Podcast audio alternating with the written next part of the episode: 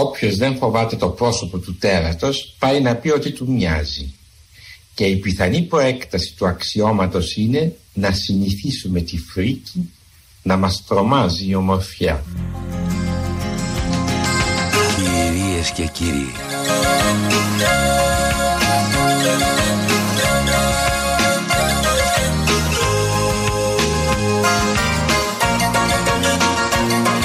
Μένετε συντονισμένοι για δύο ώρες κοντά σας Θανάσης Λάλας. Και σήμερα παραπολιτικά 90,1 το πρόσωπο του πετέρατος. Και πώς να μην του μοιάσετε. Όλα μου τα καράβια. που αρμενίζουνε. Τα μάτια σου που λάμπουν και με ζαλίζουνε. Υπέροχο τραγούδι. Όλα μου Για αρχή. τα καράβια μέσα στα κύματα.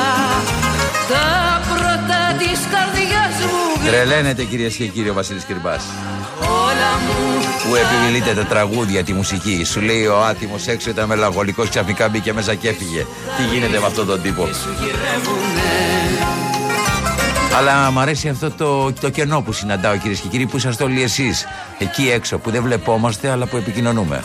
Όταν τα δυο σου μάτια δω να κλάψουνε Όλα τα καράβια που αρμενίζουνε Γεια σου Χαρούλα Φωνάρα μοναδική Ψυχή μας, της ψυχής ψυχή μας Μένετε συντονισμένοι κυρίες και κύριοι Είμαστε εδώ, μεγάλη εβδομάδα ε, ακόμα θα παίξουμε τραγουδάκια ωραία. Θα κάνουμε και ένα μεγάλο αφιέρωμα κυρίες και κύριοι τη δεύτερη ώρα στον ε, Δημήτρη Μητροπάνο που προχθές είχε φύγει από τη ζωή.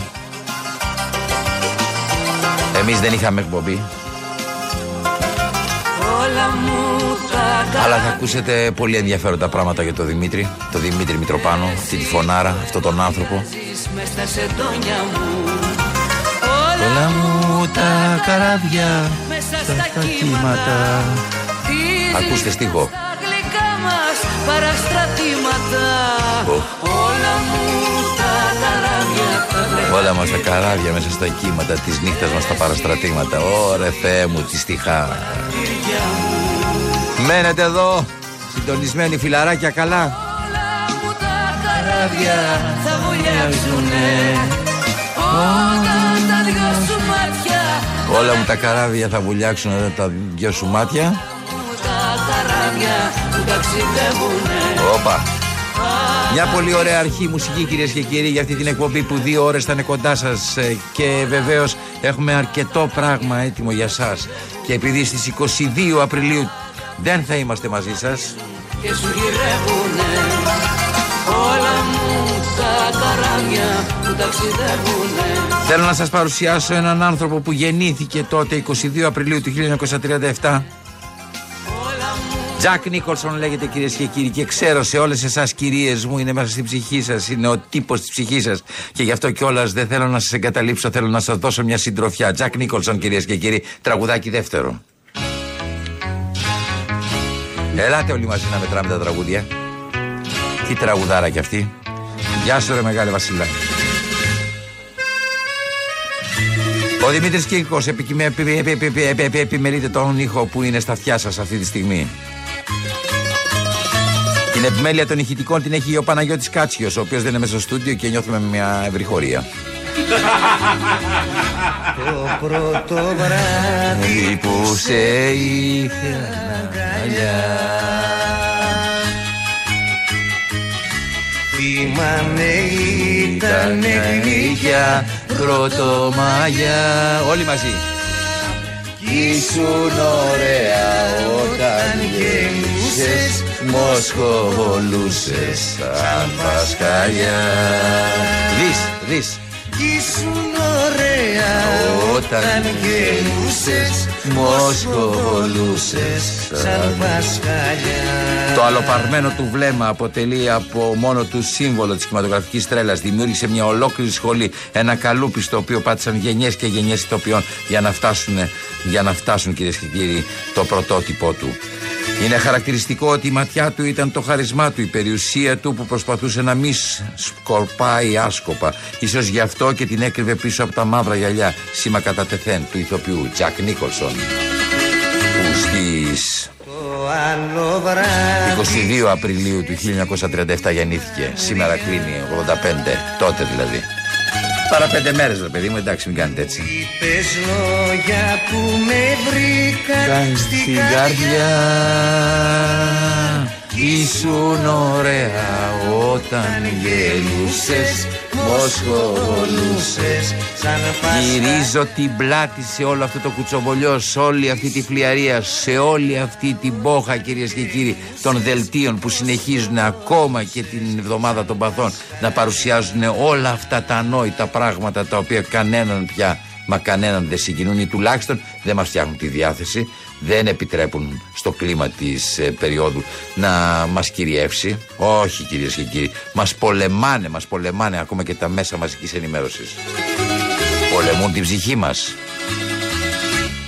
Τώρα που πέρασε κι αυτή η πρωτομαγιά Γι' αυτό εγώ θα σας βάλω καλά τραγουδάκια. Βεβαίως θα συνομιλήσω με έναν άνθρωπο για την πανδημία, γιατί είναι πολύ σοβαρό θέμα. Συνεχίζουν οι νεκροί και θα πρέπει να μιλάμε γι' αυτό, όπως να μιλάμε και για τον πόλεμο, αλλά μετρημένα. Δεν μπορούμε κυρίες και κύριοι να θάψουμε τις ψυχές μας, το μυαλό μας, τη χαρά μας. Πρέπει κάπως, από κάπου να κρατηθούμε. Ήσουν ωραία όταν γελούσες, μοσχολούσες σαν πασχαλιά Στην αρχισυνταξία είναι ο Χρήστος Μητυλινιός, στην παραγωγή η Μαρία Καφετζή και στη μουσική επιμέλεια, όπως σας είπα, ο Βασίλης Κρυμπάς. Θέλω να σας πω επίσης ότι στο τηλεφωνικό κέντρο και σήμερα είναι η Ελένη Τάγκα. Εσείς, αν θέλετε, τηλεφωνείτε 211 10 80 880. Μπορείτε, κυρίες και κύριοι, να τηλεφωνείτε να στέλνετε τα μηνύματά σας. Και σε λίγο σας έχω και μια έκπληξη. Πάμε.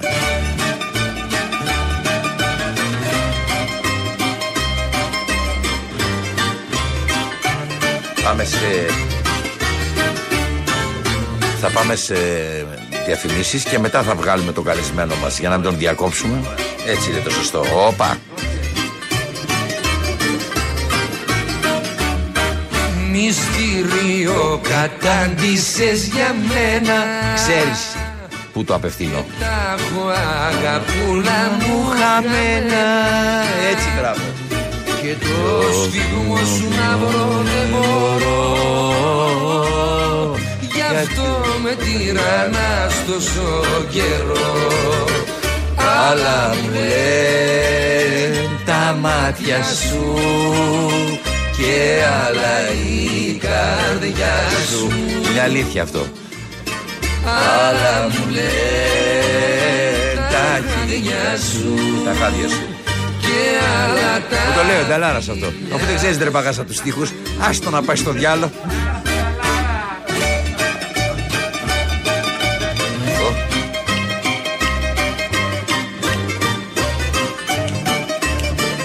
Κυριάκος Μητσοτάκης, η κυβέρνηση είναι έτοιμη για πρόσθετα μέτρα. Ω, πόσες φορές πρέπει να το επαναλάβει για να το πιστέψουμε. Ω.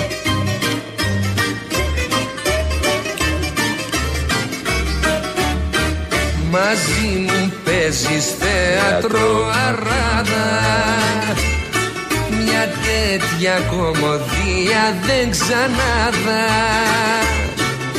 Παράξενα στα μάτια με κοιτάς. Μα ούτες εσύ δεν ξέρεις τι ζητάς. Αλλά μου λες. Αλλά μου λένε τα μάτια σου. Τα μάτια σου. Και άλλα η καρδιά σου.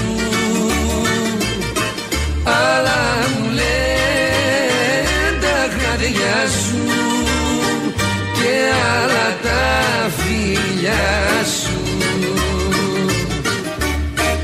Εδώ είμαστε λοιπόν κυρίες και κύριοι. Ω. Όλα φάκα αν θέλετε να διαβάσετε περίεργα πράγματα Αν θέλετε να διαπιστώσετε κυρίες και κύριοι Την μπόλα ή ανάποδα Μπέστε στο site olafac.gr τα μάτια σου και άλλα η καρδιά σου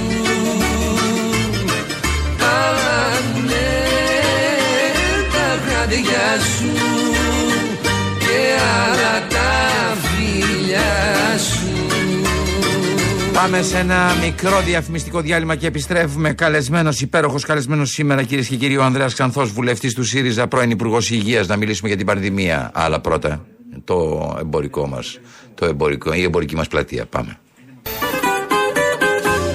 Εδώ είμαστε. Θανάσης Λάλλας κυρίες και κύριοι μέχρι τις δύο κοντά σας και σήμερα παραπολιτικά 90,1 εδώ το πρόσωπο του τέρατος και πώς να μην του μοιάσουμε. Μεγάλη Τρίτη 19 Απριλίου.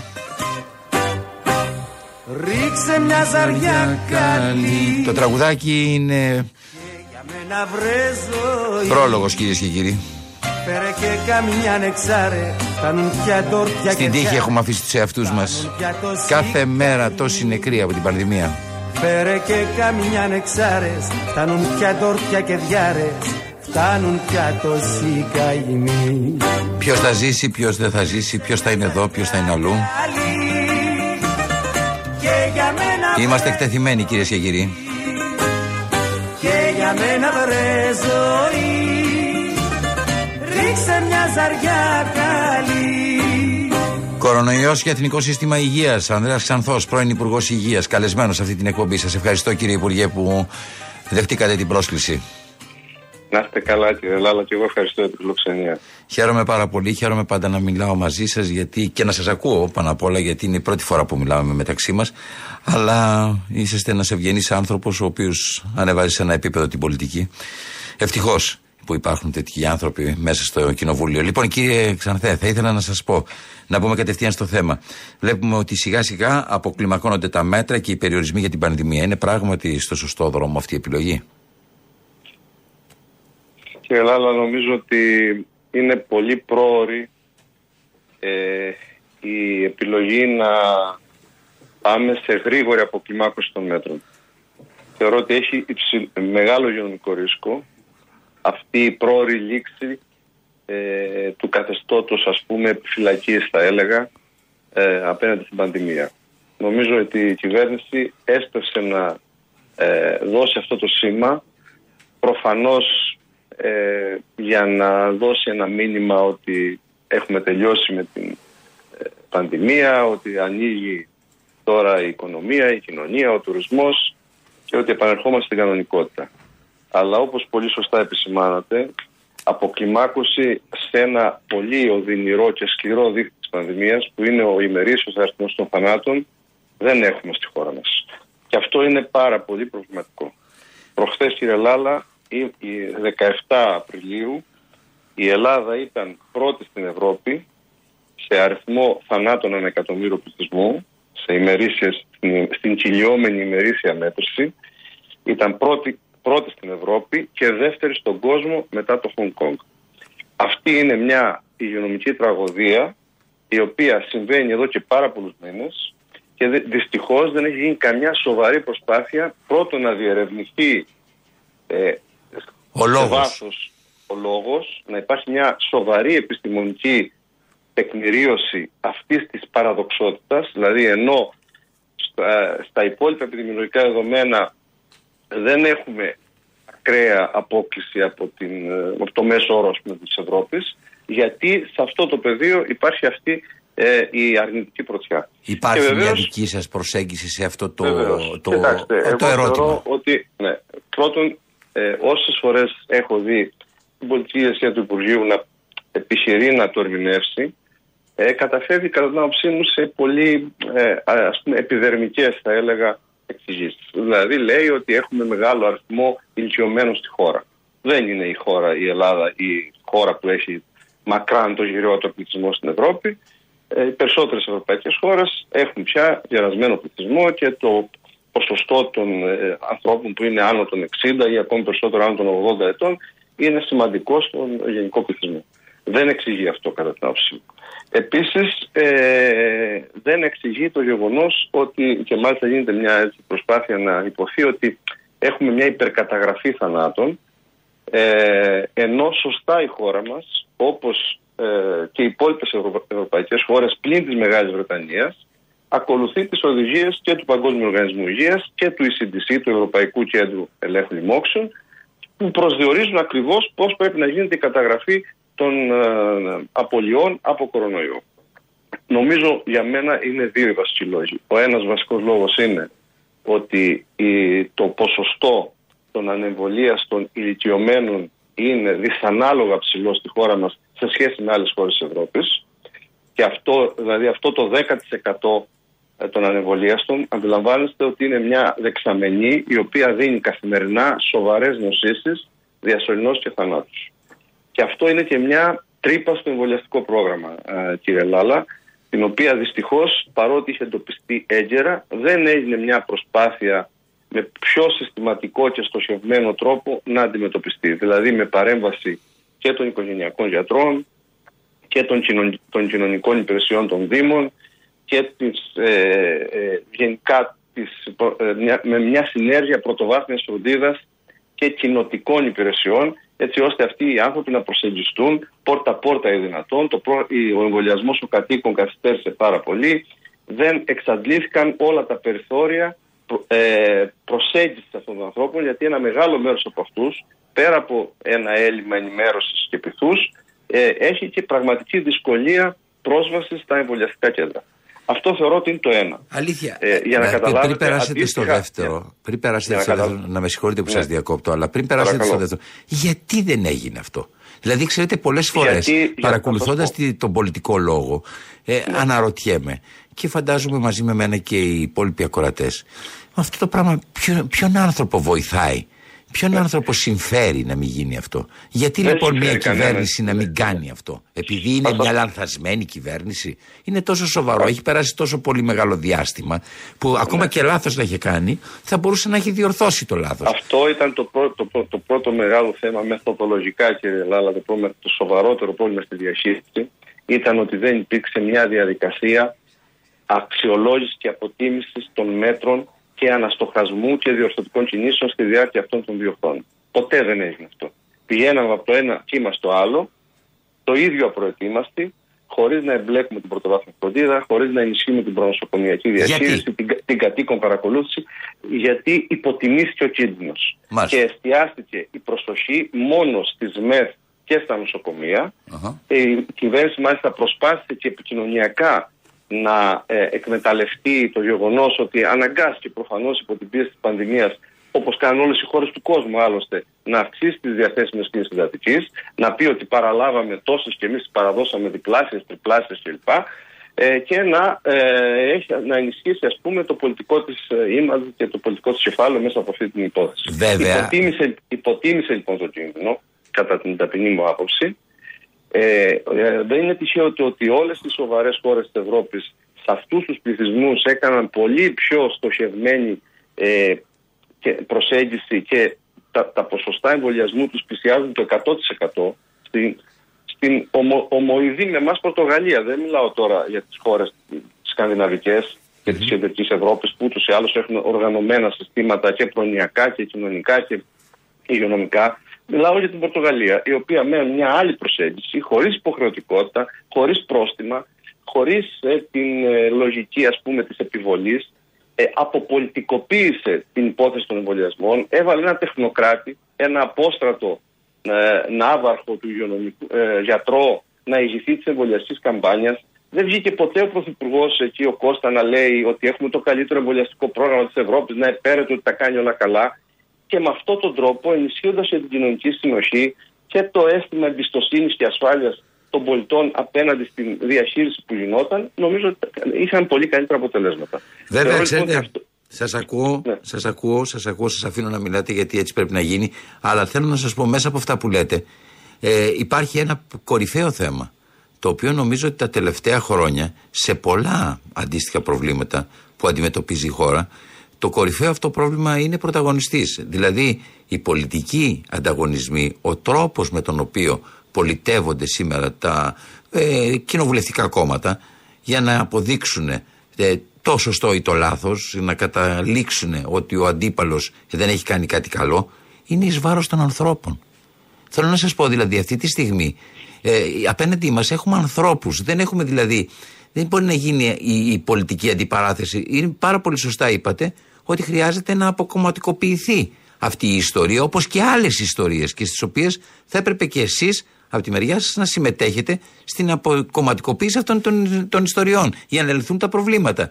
Δηλαδή, εδώ πέρα βλέπω ότι γίνεται ένας ανταγωνισμός για τι ΜΕΘ Και στην πραγματικότητα, όταν μιλάς με ανθρώπους οι οποίοι είναι ειδικοί, σου λένε όσες μεθ και να έχεις, αν δεν έχεις εξειδικευμένο προσωπικό, οι άνθρωποι θα σου πεθάνουν.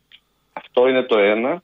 Και το δεύτερο είναι ότι αν δεν ελέγξεις τη διασπορά του ιού στην κοινότητα, αν δεν κάνεις στοχευμένη πρόληψη, αν δεν παρέμβεις στις αιστείες υπερμετάδοσης, αν δεν κάνεις καλή χνηλάτιση και προνοσοκομιακή διαχείριση, τότε όσες μεθ και να έχεις, το κύμα θα είναι τόσο μεγάλο και η πίεση στο, στο σύστημα υγείας που δεν θα σου φτάσουν οι μονάδες, οι κλίνες μεθ.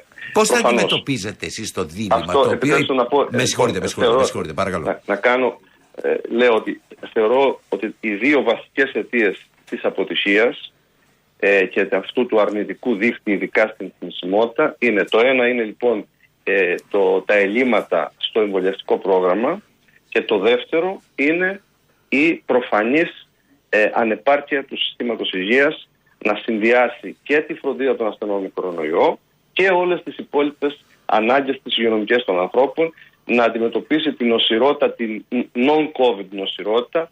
Ε, υπήρ- υπάρχουν χιλιάδες, εκατοντάδες χιλιάδες ασθενείς στην Ελλάδα αυτά τα δύο χρόνια οι οποίοι έμειναν χωρίς παρακολούθηση, χωρίς να μπορούν να κλείσουν έγκαιρα ένα ραντεβού στα τακτικά εξωτερικά ιατρία, να πραγματοποιήσουν ένα μη επίγον χειρουργείο, να έχουν την απαιτούμενη φροντίδα για ένα σοβαρό και πολλές φορές απειλητικό για τη ζωή νόσημα. Να πούμε αυτό, όμως- η- αυτό λέγεται κοβιντοποίηση στην αργό ας πούμε των υγειονομικών. Αυτό το πρόβλημα δημιούργησε παράπλευρες απώλειες ε, στο σύστημα υγείας οι οποίες συμποσούνται μαζί και με τις απώλειες της πανδημίας. Να πούμε όμως Θεωρώ, μια λοιπόν, αλήθεια. για να- Ότι αυτό για να το. πω- Με, συγ- Ναι. ε, με συγχωρείτε, αλλά να πούμε μια αλήθεια Όχι. ότι α, το δεύτερο που βάζετε σαν ζήτημα που είναι πάρα πολύ σημαντικό δεν μπορεί να λυθεί όταν προ- προκαλείται το πρόγραμμα- πρόβλημα. Δηλαδή Όταν- το ότι είμαστε όταν- ανέτοιμοι όταν προκαλείται, όταν έρχεται το πρόβλημα Όταν- ναι. δεν μπορούμε εκείνη Α, τη πρέπει στιγμή να, το έχεις βλέπουμε τις προετοιμάσει ελλείψεις, αργότερα, ναι. τις ελλείψεις στο Καταλαβαίνω τι σύστημα. λέτε, ναι. Απλώς να σας πω το εξής, ότι δυστυχώς ο Ποιος θα το στόχος- καλύψει αυτό; Ναι. Να σας πω κάτι όμως. Εδώ πρώτον ο στόχος δεν, δεν τέθηκε καν. Δεν μπήκε ο πύχης ψηλά. Δηλαδή το σύστημα υγείας δεν ε, ε, στ- ε, ε, έγινε η προετοιμασία που έπρεπε για να ανταποκριθεί και σε αυτούς και στους δύο ρόλους. Ε, όλη η συζήτηση έγινε αν θα βρούμε κρεβάτι νοσηλείας σε απλή κλινική COVID ή εντατικής σε ΜΕΘ για τους ασθενείς με κορονοϊό και όλες οι υπόλοιπες ανάγκες συμπιέστηκαν ε, στο μη παρέκει. Αυτό είναι ένα μεγάλο θέμα λοιπόν, η, αντα- η ανταποκρισιμότητα των δημόσιων δομών και του συστήματος. Ε, ούτε εκεί έγινε μια προσπάθεια να, να καταμετρηθεί αυτό, να ε, εντοπιστούν τα βαθύτερα προβλήματα και κυρίως να γίνουν διορθωτικές παρεμβάσεις και βελτιωτικές κινήσεις ε, με ενίσχυση του προσωπικού, με εκπαίδευσή του καλύτερη, με ε, καλύτερη τέλος πάντων διασύνδεση επιστημονική με άλλα μεγαλύτερα νοσοκομεία κλπ. κλπ. Έχετε καταλήξει πόσος χρόνος χρειάζεται για να εκπαιδευτεί το προσωπικό, το, ανεκπίδε, το, το, το, το προσωπικό το οποίο θα μπορούσε να μπει καινούριο; Εξαρτάται για ποιο τμήμα συζητάμε. Μιλάμε για το, Ε, το τις τμήμα μονάδες στις διδακτικής ΜΕΘ, θεραπείας, για τις ΜΕΘ και μονάδες τις διδακτικής θεραπείας. Βεβαίως. Για αυτές. Είναι- Δηλαδή, γιατί τώρα έχουν είναι- περάσει ήδη χρειάζεται τρία μια- χρόνια. Χρειάζεται Φαντάζομαι. μια, πολύ, χρειάζεται μια ολιγόμενη εκπαίδευση προφανώς. Ε, αλλά δυστυχώς, κύριε Λάλα, αυτή την περίοδο έπεσαν πολύ τα στάνταρ ασφαλείας και τα στάνταρ ποιότητας στην φροντίδα. Ε, αυτοί, ε, υπήρχαν στις κλινικές COVID έπεσαν γιατροί που δεν είχαν καμία σχέση με λοιμώξει. Αυτή την περίοδο κάνουν διακομιδές ε, βαρέως πασχόντων και διασωληνωμένων γιατροί που δεν έχουν εμπειρία στην ε, αντιμετώπιση τέτοιων καταστάσεων, στη χρήση του αεραγωγού κλπ. κλπ. Ε, έχει υποστεί πολλαπλές πληγές το σύστημα υγείας αυτό τον καιρό και θεωρώ ότι προέχει σήμερα πρώτον η επούλωσή τους και δεύτερον η επάνωδος σε μια στοιχειοδός κανονική λειτουργία. Μου φαίνεται αδιανόητο να συζητάμε ότι ανοίγουμε τα πάντα χωρίς ελέγχους, χωρίς τεστ, χωρίς εμβολιαστικά πιστοποιητικά, χωρίς τίποτα ε, σαν, να μην, σαν να έχουμε ε, τε, ξεφύγει τελείως από την πανδημία και να μην υπάρχει ως προτεραιότητα να επανέλθει το ΕΣΥ σε μια τακτική λειτουργία που να διασφαλίζει μια ε, α- αξιοπρεπή φροντίδα για όλους τους ασθενείς και όχι μόνο για τους ασθενείς με κορονοϊό. Το δικό σας Επιτρέψτε μου οργανό. όμως ένα σχόλιο για αυτό που είπατε το προηγούμενο, Ναι, για ναι. το θέμα της συνένεσης, της ε, πολιτικής συνένεσης. Ε, θέλω να θυμίσω ότι εμείς κάναμε μια σοβαρή προσπάθεια από την αρχή της πανδημίας, επειδή συνειδητοποιήσαμε ότι αυτό θα είναι μια μεγάλη τομή για τις σύγχρονες κοινωνίες, μια μεγάλη πρόκληση για τα συστήματα υγείας, ε, για, ε, για τα πάντα, ε, κάναμε μια προσπάθεια να δημιουργήσουμε ας, ένα κλίμα μίνιμουμ συνεννόησης. Θυμάστε ότι είχαμε πει να γίνει σύσκεψη υπό, τον, προ- υπό την πρόοδο της Δημοκρατίας των πολιτικών αρχηγών για να αντιμετωπίσουμε ως μια εθνική υπόθεση την ενδυνάμωση του συστήματος υγείας και την καλύτερη διαχείριση ε, των κρουσμάτων και την ανταπόκριση σε αυτή την απειλή. Ε, είχαμε ακόμα και προτείνει ε, και την ιδέα ενός Υπουργού Υγείας κοινής αποδοσής. Είχαν γίνει, ε, βάλα, ε, στηρίξαμε τις κρίσιμες επιλογές, δηλαδή το lockdown, τα, τα αυστηρά περιοριστικά μέτρα, τον εμβολιασμό. Κάναμε μια προσπάθεια να συμβάλλουμε, δυστυχώς δεν υπήρξε ανταπόκριση. Είχαμε πει από την αρχή να υπάρχει μια διακομματική επιτροπή της Βουλής που να ελέγχει τις προμήθειες, τις δαπάνες, τις προσλήψεις, να μην υπάρχει παραμικρή σκιά για διαφάνεια, για ιδιοτέλεια, για οποιοδήποτε, για πελατειακή λογική στη διαχείριση που γίνεται αυτή την περίοδο. Ούτε αυτό ε, έγινε αποδεκτό. Νομίζω λοιπόν ότι ε, αυτός που έχει την ευθύνη της διακυβέρνησης, εγώ να συζητήσω ότι έχουμε και ευθύνες και όλοι οι υπόλοιποι και οι κοινωνικές οργανώσεις και η κοινωνία των πολιτών και το πολιτικό σύστημα κλπ. Αλλά την πρώτη στη ευθύνη για το ότι δεν επιτεύχεται στην Ελλάδα αυτή η μήνυμη συνεννόηση νομίζω ότι την έχει η, η κυβέρνηση Μητσοτάκη. Θα συμφωνήσω, αλλά επειδή πραγματικά ε, ε, εντοπίζω το, την ε, σχέση μου, τη συνομιλία μου δηλαδή και τη σχέση μου μαζί σας στη σοβαρότητα, θέλω να σας πω ότι εδώ και πάρα πολλά χρόνια πρέπει να το παραδεχτούμε ότι αυτό που λέτε εσείς τώρα, σαν αντιπολίτευση, σαν αξιωματική αντιποτε- αντιπολίτευση, κάθε αξιωματική αντιπολίτευση το ζητάει από την κυβέρνηση και καμιά κυβέρνηση δεν συμφωνεί να το κάνει. Δηλαδή έχουν υπάρξει χιλιάδες προβλήματα σε αυτόν τον τόπο, τουλάχιστον τα τελευταία δέκα χρόνια και λέει η αντιπολίτευση, όποια και να είναι η αντιπολίτευση, πάμε βρε παιδιά να συνεννοηθούμε, πάμε να συναντηθούμε να τα πούμε. Και η κυβέρνηση, ως συνήθως, πάντα, όποιος είναι η κυβέρνηση, αποφεύγει να συναντηθεί, δεν χρειάζεται να συ- συναντηθεί, δεν χρειάζεται να γίνει Συμβούλιο Πολιτικών Αρχηγών, δεν χρειάζεται να μιλήσουμε με την Πρόεδρο Δημοκρατίας, δεν χρειάζεται, εμείς κυβερνάμε, εμείς θα αποφασίσουμε. Δηλαδή θέλω να σας πω για τους ακροατές, Φαίνεται, νιώθω, δεν μπορώ να μιλήσω εκ μέρους τους, αλλά μιλάω σαν ακροατή εγώ αυτόν που ακούω ε, από εσάς. Νιώθω ότι είναι επαναλαμβανόμενα πράγματα τα οποία λέει ο ένας τον άλλον, ο ένας τον άλλον και τελικά ποτέ δεν αποφασίζουν από κοινού μερικά πράγματα να μην τα συζητάμε, να τα συζητάμε όλοι μαζί. Να μην είναι πεδίο ανταγωνισμού πολιτικού. Αυτό το πράγμα πρέπει να το δεχτείτε γιατί ε, θέλω να σας πω ότι Εντάξει, και εσείς εγώ- κυβερνήσατε ε, και εντάξει, αντίστοιχα και οι προφανώς. άλλοι λέγανε γιατί δεν έρχεστε να συναντηθούμε να τα συζητήσουμε Ναι, σε όχι, άλλου είδους εδώ προβλήματα. Επιτρέψτε, επιτρέψτε μου να σας πω ότι δυστυχώς ε, στην διάρκεια της δικής μου τουλάχιστον θητείας του Υπουργείου Υγείας δεν είχα τόσο απλόχερη και large, επιτρέψτε μου να πω, αντιμετώπισης. Εμείς κάποια στιγμή είχαμε μια έκσταση της επιδημικής ε, ε, της εποχικής γρήπης και είχαμε κάποια στιγμή, θυμάμαι, στη χώρα 38 νεκρούς. Και θυμάμαι τότε τον αρχηγό της αξιωματικής αντιπολίτευσης να ξεκινάει την ομιλία του και να απευθύνεται στον Πρωθυπουργό, στον κύριο Τσίπρα, και να του λέει: Κύριε Τσίπρα, εσείς και οι υπουργοί σας είσαστε υπόλογοι για αυτούς του 38 νεκρούς και είναι απαράδεκτη η κατάσταση και έχετε διαλύσει τη δημόσια υγεία και ντροπή σας και τέτοια. Θέλω να πω Ακριβώς. ότι σε αυτά τα θέματα χρειάζεται όντως, έστω, έστω εκ των υστέρων, έστω τώρα μετά την οδυνηρή εμπειρία της πανδημίας, να υπάρχει μια μήνυμου συνεννόηση ε, και να ε, ακολουθηθεί μια πολιτική στήριξης του δημόσιου συστήματος υγείας που όλοι συνειδητοποίησαν την αξία του, ακόμα και οι πιο αντικρατιστές, οι πιο νεοφιλελεύθεροι, αυτή την περίοδο αναγνωρίζουν ότι αν δεν υπήρχαν αυτές οι δημόσιες δομές που πολλές φορές είχαν λιδωρηθεί, τα κρατικά νοσοκομεία δηλαδή και οι άνθρωποι τους, ε, τα πράγματα θα είχαν, ε, θα είχαμε, ε, ε, πώς να το πω τώρα, μη, ε, ε, μη, μη διαχειρίσιμη ε, ε, κατάσταση στη χώρα.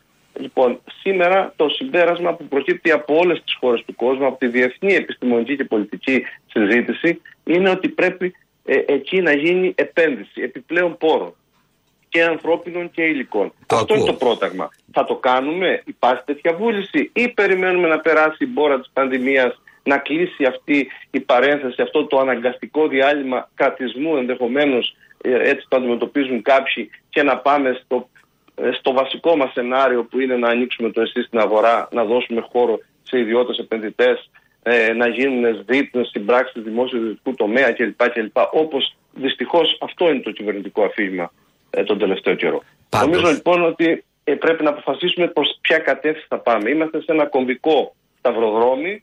Ε, νομίζω ότι υπάρχουν ε, στην πραγματικότητα αυτές οι δύο κυρίαρχες επιλογές. Να κάνω- ενισχύσουμε περαιτέρω και να το θωρακίσουμε με, με μόνιμο και σταθερό τρόπο ή να διατηρήσουμε μια κατάσταση ας πούμε ανεπάρκειας που δίνει ευκαιρίες ε, κερδοφορίας σε μεγάλα ιδιωτικά ας πούμε συμφέροντα. Ωραία.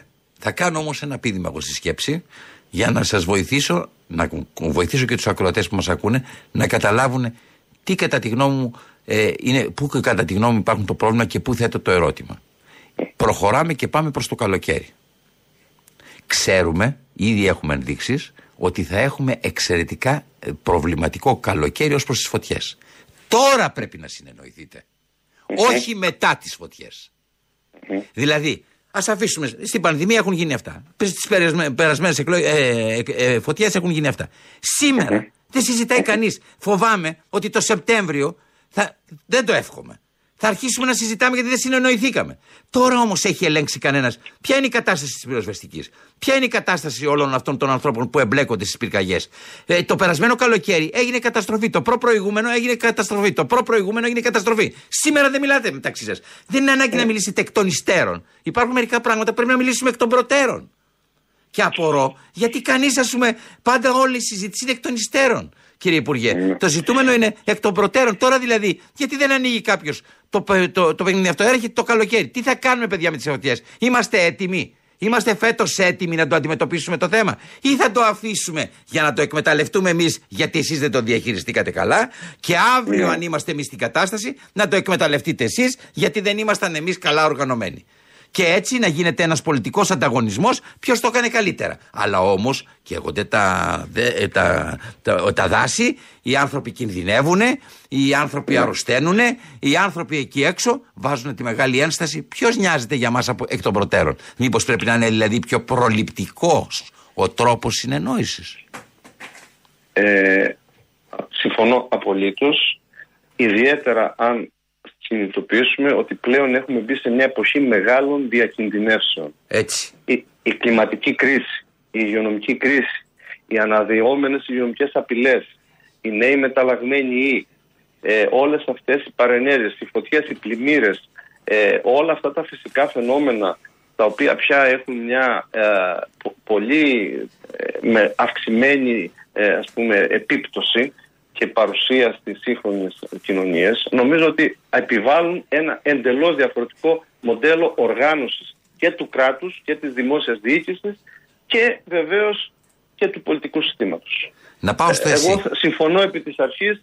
Τώρα, πρακτικά πώς μπορεί να γίνει αυτό, θεωρώ ότι πάλι την πρωτοβουλία των κινήσεων πρέπει, οφείλει να την έχει η υπεύθυνη κυβέρνηση και εάν δεν ανταποκριθούν οι υπόλοιποι, θα έχει ένα λόγο ε, παραπάνω να πει ότι να, εγώ κάνω αυτό που, οφείλει, ε, που οφείλω να κάνω, δείχνω την απαραίτητη σοβαρότητα και ε, ε, ας πούμε συνειδητοποίηση του κινδύνου, αλλά οι άλλοι δεν ανταποκρίνονται. Δεν έχω δει επί του παρόντος κάποια κίνηση, μπορεί να προκύψει μακάρι. Ειδικά για το, κο- το, το κομμάτι των πυρκαγιών. Για τα υπόλοιπα ε, νομίζω ότι το σήμα έχει δοθεί ότι δεν ε, αναζητείται κάποια μίνιμουμ συνεννόηση και ότι ε, Βλέπω πάντως, το- για να είμαστε ειλικρινείς, βλέπω Ναι. από τον Περιφερειάρχη ότι έχει αρχίσει ήδη να κάνει κάποιες προληπτικές ε, Ε, συσκέψει. ακούστε, η, η, αυτοδιοίκηση, η αυτοδιοίκηση πάντα λόγω εγκύτητας με την κοινωνία έχει άλλα αντανακλαστικά κατά την άποψή μου. Είναι Μάλιστα. σίγουρα πιο ευαισθητοποιημένη. Ε, το θέμα είναι το κεντρικό κράτος το οποίο ούτως ή άλλως καθορίζει τη ροή των πόρων, τις προτεραιότητες, τις ιεραρχήσεις και μπορεί να κάνει και τις κέρδιες παρεμβάσεις. Η συζήτηση. Ε, ε, εύχομαι τουλάχιστον σε αυτό το πεδίο φέτος το καλοκαίρι να μην έχουμε ε, την αντίστοιχη ας πούμε την περσινή τραγωδία την οποία όλοι και ιδιαίτερα οι άνθρωποι στις, στις πληγήσεις περιοχές τη βίωσαν με τραγικό τρόπο. Θέλω ε, να σας πω εστι- ε, μπροστά στο, στο- σε αυτό το δίλημα που ζει η κυβέρνηση και που πρέπει και εσείς να το αντιλαμβάνεστε ότι υπάρχει ανάγκη να ξαναμπεί σε μια διαδικασία η οικονομική ζωή της χώρας και που με, μπροστά μας έχουμε τη μεγάλη βιομηχανία που λέγεται τουρισμός που η κυβέρνηση επενδύει φαντάζομαι και εσείς θα επενδύετε σε αυτού του είδους τις καλές αποδόσεις του τουρισμού γιατί ό, όταν θυμάμαι τον ΣΥΡΙΖΑ στην κυβέρνηση πανηγύριζε βεβαίως για τα μεγάλα ρεκόρ που έκανε τα τουριστική, η τουριστική κίνηση της περίοδου του ΣΥΡΙΖΑ επομένως πάνω να πει ότι όλοι υπολογίζουμε αυτή την περίοδο εσείς πώς θα το αντιλαμβανόσασταν αυτό; Κατά τη γνώμη σας ερχόμενο τώρα όλο αυτό το τουριστικό Ναι. κύμα Πώς θα, Στην ε, Ελλάδα, πώς θα ναι. μπορούσαμε να το μεθοδεύσουμε έτσι ώστε ούτε να χάσουμε την ευκαιρία οικονομικά, αλλά ταυτόχρονα να προστατευτούμε και από την πανδημία. Πώς θα έπρεπε Θα, να γίνει. θα δηλαδή; έλεγα, ο, ο, η λέξη που θα χρησιμοποιούσα είναι ότι πρέπει εγ- εγρήγορση. Πρέπει να υπάρξει ένα καθεστώς, ένα κλίμα επιδημιολογικής εγρήγορσης. Που σημαίνει ότι, για παράδειγμα, η ιστορία του, να- της μάσκας στους κλειστούς χώρους είναι κάτι το οποίο κατά την άποψή μου δεν πρέπει να φύγει ποτέ από, την, ε, από το τραπέζι και από την απέτηση της πολιτείας. Είχε αρχίσει άλλωστε να γίνεται βίωμα. Οπότε δεν νομίζω ότι Ακριβώς. είναι και Θεωρώ τόσο ότι είναι ενοχλητικό. τραγικό λάθος. Θεωρώ δηλαδή ότι ε, το θέμα είναι να μην σταλεί το λάθος σήμα. Και σ- νομίζω ότι σήμερα αυτό το σήμα έχει, δίνεται. Μάλιστα. Δηλαδή το, σ- το, το σήμα ό,τι ξεμπερδέψαμε. Όσες φορές επιχειρήθηκε σε αυτά τα δύο χρόνια να προσδιορίσουμε την ημερομηνία λήξης της πανδημίας, να κάνουμε χρονοδιαγράμματα αποκλιμάκωσης κλπ. Τόσες φορές νομίζω πέσαμε έξω. Όσοι τουλάχιστον οι επιστήμονες, οι πολιτικοί συνήθως το επιχείρησαν. Γιατί, γιατί έχουμε να κάνουμε με, μια, με ένα ιό ο οποίος έχει μια εντυπωσιακή ικανότητα να μεταλλάσσεται και να επανέρχεται σε απειλητικότερες ε, εκδοχές. Πιο μεταδοτικές, ε, ε, ευτυχώς όχι πιο λιμογόνες, αλλά όταν αυξάνεται πάρα πολύ η προσβολή στο ελληνικό πληθυσμό, άρα και η προσβολή και εμβολιασμένων ανθρώπων και ανθρώπων που έχουν βεβαίως νοσηρότητα και άλλα συνοδά ε, σοβαρά νοσήματα και νοσοκαταστολή, αντιλαμβάνεστε ότι πλέον η, η πιθανότητα κάποιοι από αυτούς να νοσήσουν σοβαρά και να χάσουν τη μάχη με τη ζωή ε, είναι πάρα πολύ μεγάλη. Πώς Νομίζω σας λοιπόν ανησυχεί; εγρήγορση χρειάζεται, δεν πρέπει επουδενή να σταλεί το μήνυμα ότι τελειώσαμε, ε, διότι φοβούμε ότι το ταμείο που θα κάνουμε το Σεπτέμβρη θα είναι πάρα πολύ προβληματικό. Πώς είναι σας λάθος να ανησυχεί; δώσουμε το σήμα της αν, τετράμινης ανακοσής. Τώρα α, ε, κάνουμε ανακοσή στη μάχη με την πανδημία, με τον κορονοϊό για τέσσερις μήνες, επειδή έχουμε καλοκαίρι και τουρισμό και πρέπει να κινηθεί η οικονομία, βεβαίως να κινηθεί, αλλά με ορισμένα μίνιμουμ στάνταρ ασφαλείας τα οποία πρέπει απαραίτητα να τηρηθούν. Κύριε Υπουργέ, πώς σας ανησυχεί η ιστορία της ε, Σαγκάης; Της Σαγκάης, ναι, αυτό είναι ένα... Αυτό είναι Πόσο ένα είναι μεγάλο- δηλαδή για όλους μας Ναι. η επόμενη μέρα και δεν το έχουμε αντιληφθεί και μήπως το αντιληφθούμε λίγο Ναι. καθυστερημένα πάλι; Κοιτάξτε, τώρα η αλήθεια είναι ότι εκεί ε, οι αναλογίες με την Ευρώπη και με την υπόλοιπη Δύση είναι λίγο διαφορετικές. Ε, εκεί υπήρχε και μια γραμμή ούτως ή άλλως σκληρή από την αρχή της ε, μηδενικής ε, διασποράς, δηλαδή αυτό το zero covid όπως έχει Ναι. υποθεί.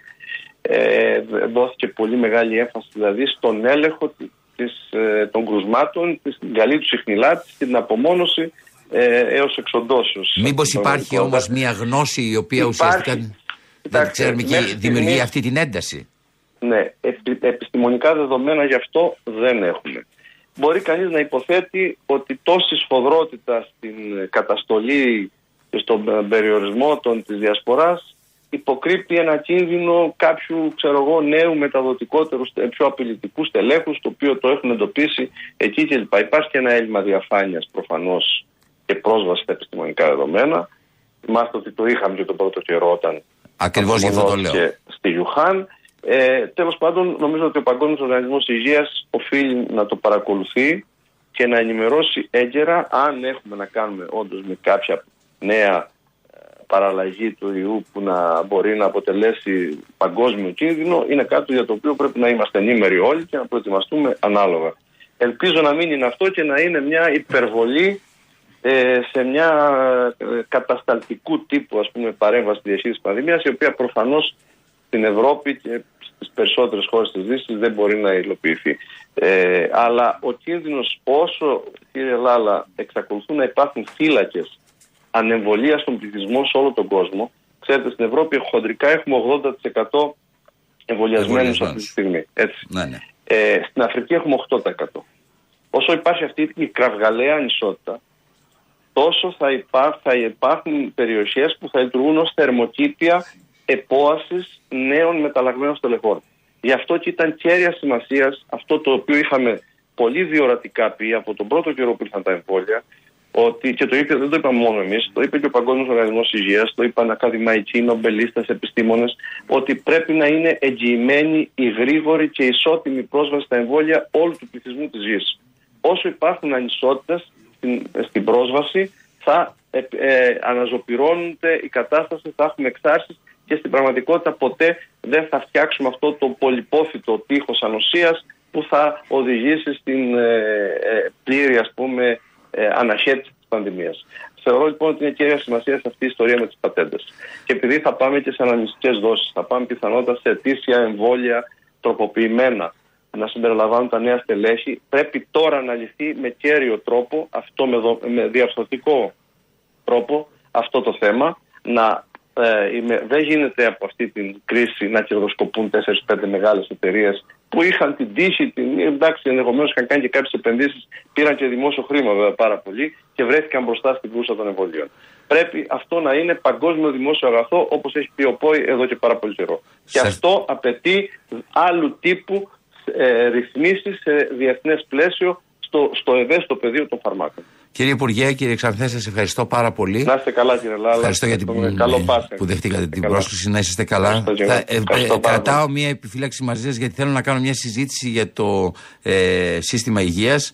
Για το ναι, εθνικό αυτό σύστημα υγείας. και ειδικά η συζήτηση για την μετα-COVID εποχή. Ποιες είναι οι νέες προτεραιότητες που πρέπει να τεθούν, ε, και πώς πραγματικά θα μπορέσουμε να, να, να υπάρξει μια σοβαρή παρακαταθήκη μετά από αυτή τη μεγάλη κρίση. Μετά το Πάσχα λοιπόν θα σας ξαναενοχλήσω, θα σας ξαναπροσκαλέσω για να κάνουμε μια κουβέντα γύρω από αυτό. Σας ευχαριστώ πάρα πολύ. Καλή Ανάσταση. Να είστε καλά.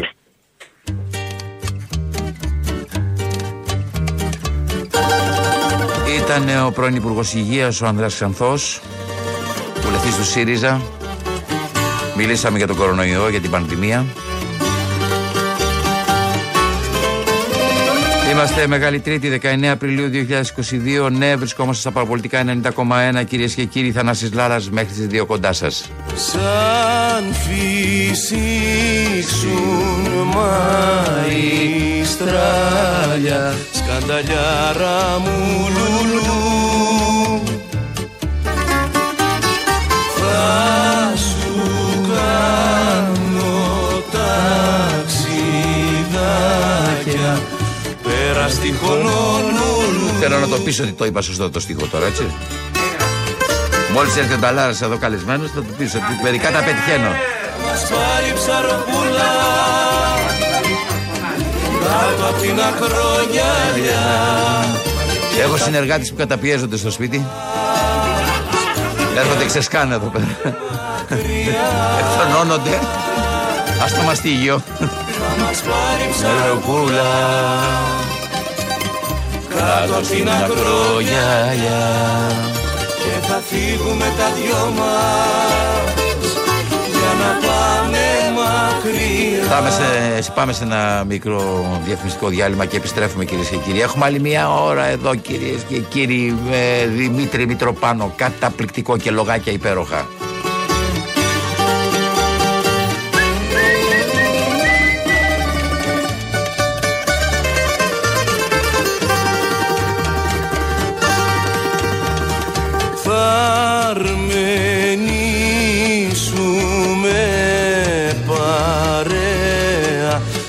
Ταξίδια μακρινά. Σαν κρογιάλια ονειρεμένα Εκεί θα αλλάζουμε φιλιά. Μη χάσετε εκτάκτο την Παρασκευή στις 22 με τα παραπολιτικά το τρίτο βιβλίο της τριλογίας του αξέχαστου δάσκαλου Σαράντου Καργάκου που ανατρέπει τα ιστορικά ψεύδι για τις διαχρονικές σχέσεις Ελλάδα-Τουρκία. Ναι, μαζί με τα παραπολιτικά, την εφημερίδα Παραπολιτικά, που θα κυκλοφορήσει εκτάκτο την Παρασκευή 22, 22 Τετάρτου Απριλίου. Μεγάλη Παρασκευή λέγεται αυτή.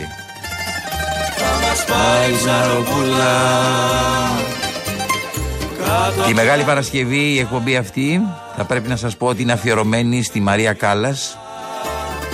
Θα ακούσετε ανθρώπους οι οποίοι συνάντησαν τη Μαρία Κάλλας ζήσανε τι αφηγούνται για τη Μαρία Κάλλας. Άνθρωποι οι οποίοι τους πλησίασαν πριν από 30 χρόνια, μάζεψαν ένα υλικό περίπου 50 ανθρώπων, οι οποίοι ζήσανε, δουλέψανε, μιλήσανε, ζήσανε δηλαδή κυρίως και αφηγούνται τη σχέση τους με τη Μαρία Κάλλας. Θα ακούσουμε τραγούδια Μαρία Κάλλας, θα ακούσουμε τη φωνή της Μαρίας Κάλλας και ανθρώπους σπουδαίους οι οποίοι μιλάνε για αυτήν. Τη Μεγάλη Πέμπτη αφιέρωμα κυρίες και κύριοι στον Μάνο Χατζηδάκη. Δύο μοναδικές συναντήσεις που είχα μαζί του. Θα μας πάρει ψαροπούλα κάτω στην ακρογιαλιά και θα φύγουμε τα δυο μας για να πάμε μακριά. Θα μας πάρει ψαροπούλα κάτω από την ακρογιαλιά και θα φύγουμε τα δυο μας για να πάμε μακριά.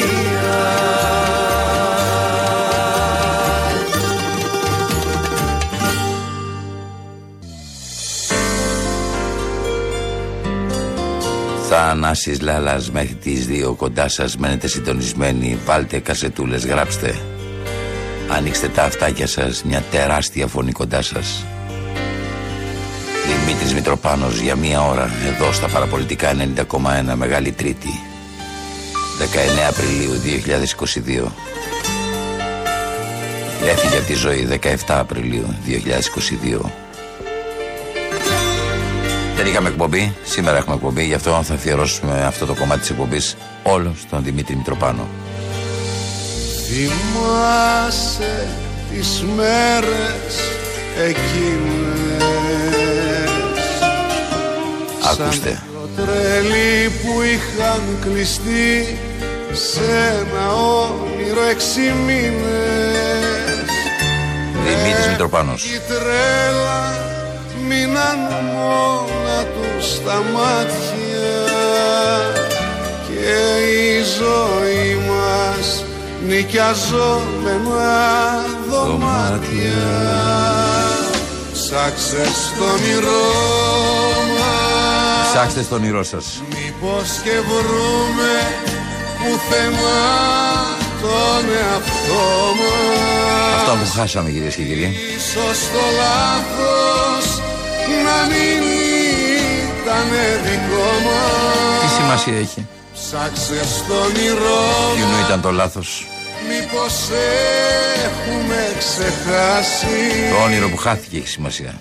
Αυτό που απέναντι μπορεί να μας περάσει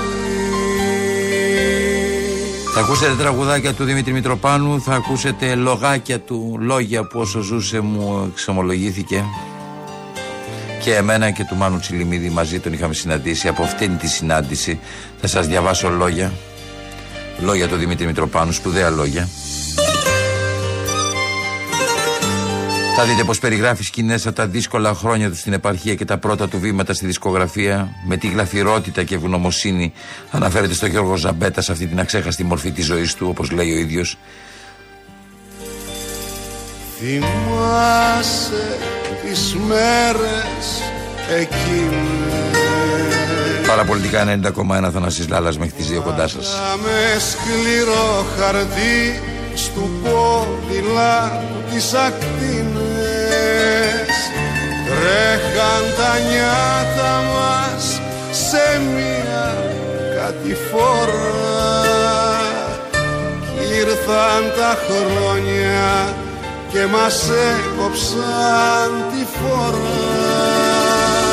Ψάξε στο όνειρό μας Μήπως και βρούμε πουθενά τον εαυτό μας. Ίσως το λάθος να μην ήταν δικό μας. Ψάξε στο όνειρό μας Μήπως σε εκείνη τη συνάντηση το 2009 μαζί με τον Μάνο ακούγαμε τον ε, Δημήτρη Μητροπάνο αυτό τον σπουδαίο τραγουδιστή αυτή τη σπουδαία φωνή που έχει σταθεί πλάι μας σε στιγμές πολύ δύσκολες, μας έχει δώσει τη δύναμη, μας έχει πάρει χεράκι, μας έχει σηκώσει όρθιους. Τον ακούμε λοιπόν να μιλάει για τις καταχρήσεις, για το φλερτ με τον κίνδυνο, για τη μέθη της σκηνής, για, τον για τον πρωτεύοντα ρόλο των συνθετών στο τραγούδι, για την ευθύνη των δισκογραφικών εταιριών. Αποτιμά την προσφορά του Καζατζίδη και του πυθικότσι στον πολιτισμό μας, διηγείται προσωπικά στιγμιότυπα με σχεδόν μυθιστορηματική αποτελεσματικότητα και ζωντάνια. Πάνω απ' όλα, Δημήτρης Μητροπάνος. Δεν μασάει τα λόγια του ούτε στιγμή.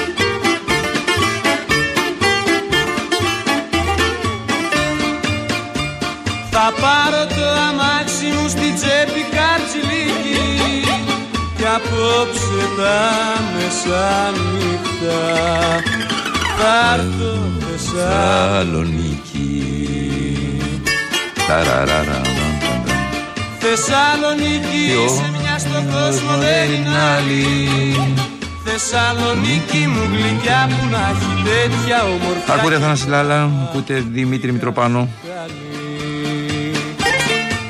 τι όνειρα κάνατε ως παιδί; Εγώ υποτίθεται ότι ήθελα να γίνω αρχιτέκτονας. Αυτό ήταν το όνειρό μου. Ξαφνικά όμως 10 χρονών ανακάλυψα ότι δεν γίνεται, δεν γίνεται να σπουδάσω γιατί δεν είχα πιστοποιητικό κοινωνικών φρονημάτων. Φανταστείτε, δίπλωμα οδήγησης έβγαλα το 1974. Μέχρι τότε δεν μπορούσα να βγάλω δίπλωμα γιατί χρειαζόμουν το χαρτί των κοινωνικών φρονημάτων για να το βγάλω. Έτσι οδηγούσα στη Ζούλα.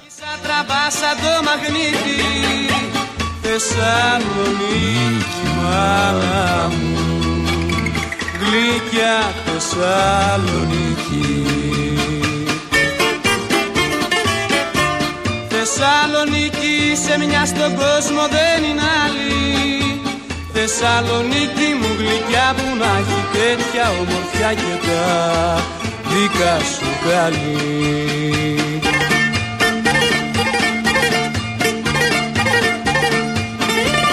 Εκείνη την εποχή στα Τρίκαλα τι όνειρα μπορούσε να κάνει ένα παιδί κύριε Μητροπάνο. Αχ, κάποια στιγμή λέγαμε όλοι μας άντε να δούμε τι μπορούμε να κάνουμε, άντε να τελειώσουμε έστω το σχολείο για να μην μείνουμε τούβλα. Μετά να βρούμε κάποια δουλειά, να πάμε κάπου. Έτσι πορευόμασταν και εγώ και όλοι οι υπόλοιποι τότε. Εγώ είχα μπλέξει μάλιστα και με τα πολιτικά, με βρήκαν μπελάδες στο σχολείο και τελικά αναγκάστηκα να έρθω στα 16 μου στην Αθήνα. Είχε έρθει εδώ ο θείος μου, ο θείος μου από την εξορία. Έμεινε στην Αθήνα και πήγα να μείνω μαζί του, να τελειώσω το σχολείο. Πήγα τότε και στους Δωράκηδε που χρειαζόταν ο Μίξ να τραγουδιστεί. Έπεσε εντολή από το κόμμα, πρέπει να πας.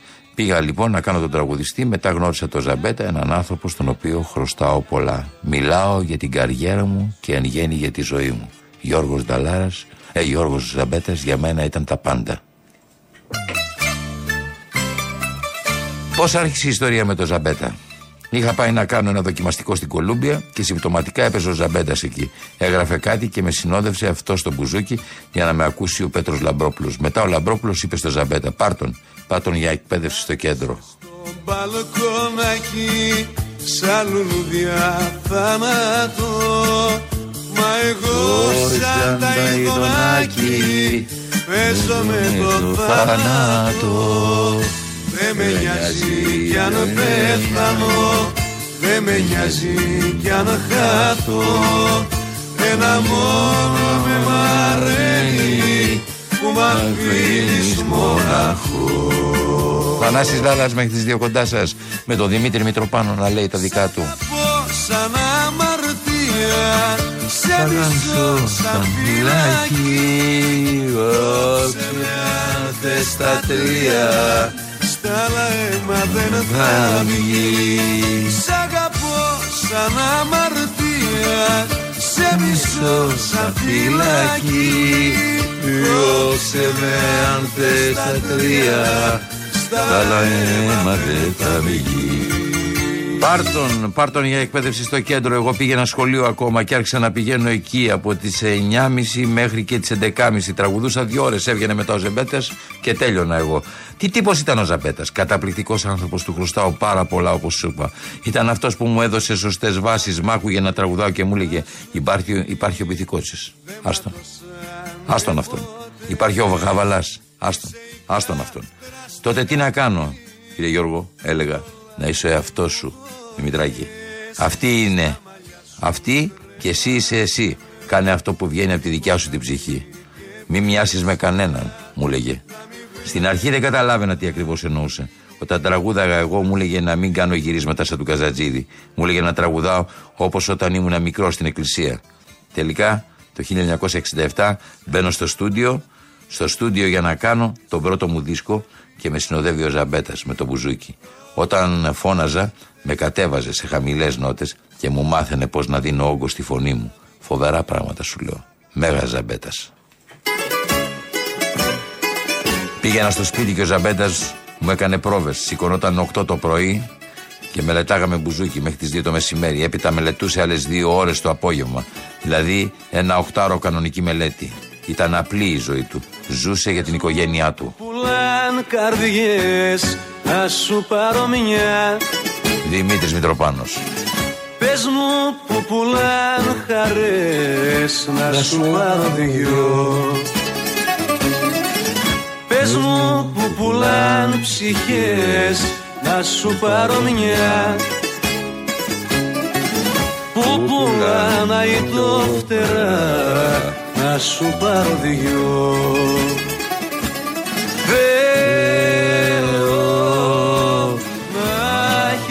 δυο καρδιές Αγα- Να αγαπάς διπλά τον κόσμο Τα τραγουδάκια τα διαλέγει ο Βασίλης Κρυμπάς. Να έχεις δυο Να είναι καλά. ψυχές Δυο ματές να είναι δυος Και τον ήχο το φροντίζει ο Δημήτρης Κύρκος. Θέλω να σε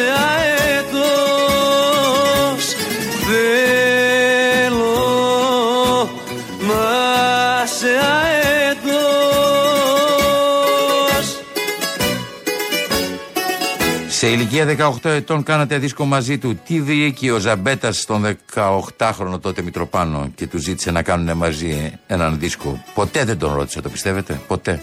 Μόνο μια φορά ο, ακο- ο αεροκοντινίστας του Ζαμπέτα τον ρώτησε Τι κόλλημα έχεις μωρέ με τον Πιτσιρικά; Και ο Ζαμπέτας είπε Αυτός θα κάνει σημαντική καριέρα γιατί δεν είναι μαλάκας σαν και εσάς. Εγώ δεν άρχιζα ποτέ τέτοιες κουβέντες μαζί του. Τσακωνόμασταν βέβαια. Αυτός ήταν χατζηδακικός και εγώ θεοδωρακικός. Τρελαινόταν για το Χατζηδάκι. Ο Χατζηδάκης όμως τον λάτρευε. Από εκεί και πέρα ο Ζαμπέτας ήθελε να μου μάθει πολλά από όσα ήξερε. Όχι μόνο για τη μουσική, μου έλεγε Τα φώτα είναι εδώ, μικρέ.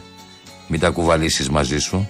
Αν το κάνεις, καταστράφηκες. Κάηκε, πιτσιρικά μου. Τα καλδέρια συζητούν πως το πρωί γειτόνι Μας σκοτεινιάζει ο καιρός και στις καρδιές νυχτώνει Στα καλδέρια συζητούν πως το πρωί γειτόνι Μας σκοτεινιάζει ο καιρός και στις καρδιές νυχτώνει Όλοι μαζί.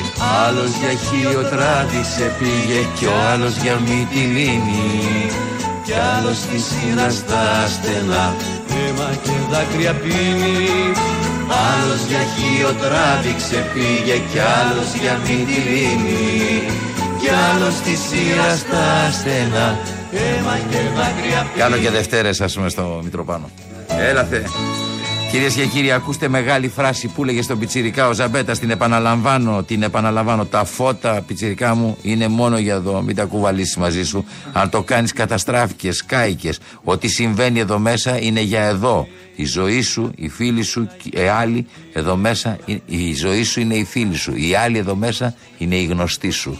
κορδέλα Γιώργος Ζαμπέτας. Συμβουλή στο Δημήτρη Μητροπάνο. Να για μαρκέ Συμβουλή σε όλους εσάς. αγόρασα χρυσή κλωστή και κοκκίνη κορδέλα Μην ξεχνάτε άλλο φίλοι, άλλο γνωστοί. ο τράβηξε πήγε Κι άλλος για Μυτιλίνη Κι άλλος στη σειρά στα στενά αίμα και δάκρυα δίνει Άλλος για εκεί ο Ήτανε δηλαδή δάσκαλός σας, ήτανε καλός σε αυτό το ρόλο. Ποιος είναι για εσά ο καλός δάσκαλος, κύριε Μητροπάνο; Καλός δάσκαλος είναι αυτός που δεν επιβάλλει απόψεις. Αν πάει κάποιος να σου περάσει κάτι με το ζόρι, απλώς θα καταφέρει να σε θυμώσει. Δηλαδή, δάσκαλος καλός ήταν ο μπάρμπας μου, ο οποίος δεν μ' άφησε ποτέ να καταλάβω ότι πάντα, τα πάντα που έκανε είχε Έκανε το δικό του, πάντα έκανε το δικό του. Μέχρι να το πάρω χαμπάρι να του πω τέρμα, έφτασα 32 χρονών. Μέχρι τότε τον είχα σαν πατέρα μου. Με αυτόν κουβέντιαζα όλα τα προβλήματά μου. Του έλεγα, αποφάσισα να κάνω αυτό, θύε. Και εκείνος απαντούσε, να το κουβεντιάζουμε. Να κοβαγιάσουμε, παιδί μου. Το κουβεντιάζαμε. Το κουβεντιάζαμε λοιπόν και πάντα πέρναγε το δικό του. Πριν από τη γνωριμία στην Κολούμπια, θεωρούσατε το Ζαμπέτα μεγάλη μορφή; Προτού γνωρίσω το Ζαμπέτα, για μένα ένας μόνο υπήρχε. Καζατζίδης. Ήταν η μεγάλη ιστορία για μένα. Εκεί αρχίζανε και εκεί τελειώναν όλα. Τον Πυθικότσι τον ανακάλυψα πολύ αργότερα. Για μένα ο Καζατζίδης ήταν το είδαλμα. Όταν μάλιστα έτυχε να τον γνωρίσω, χάρη στο θείο μου, έζησα την πιο ευτυχισμένη στιγμή της ζωής μου. Μέχρι τότε, της μέχρι τότε ζωής μου. Δημήτρης Μητροπάνος, Θανάσης Λάλλας, μέχρι τις δύο κοντά σας. Πήρα σαν ένα χωράτι Μπράβο, Βασιλάκη. Αγαπημένο μου τραγούδι. Κύρα ζωή τα βασάνα Γιατί αλλιώς από νωρίς θα μ' είχε φάει μαύρη γη Έχασε τον πατέρα του πολύ νωρίς, κυρίες και κύριοι, ο Δημήτρης Μητροπάνος. Όλο τα ζεις, όλο τα ζεις κι όλο λες Βρε ζωή μες στο μαράζι Σαν μας ρίχνεις δε σε νοιάζει Κι ούτε εσύ δάμε να κλαις Κι ούτε εσύ δάμε να κλαις Μέχρι τα 16 του νόμιζε ότι ο πατέρας του είχε σκοτωθεί στον εμφύλιο. Στα 29 όμως τον συνάντησε.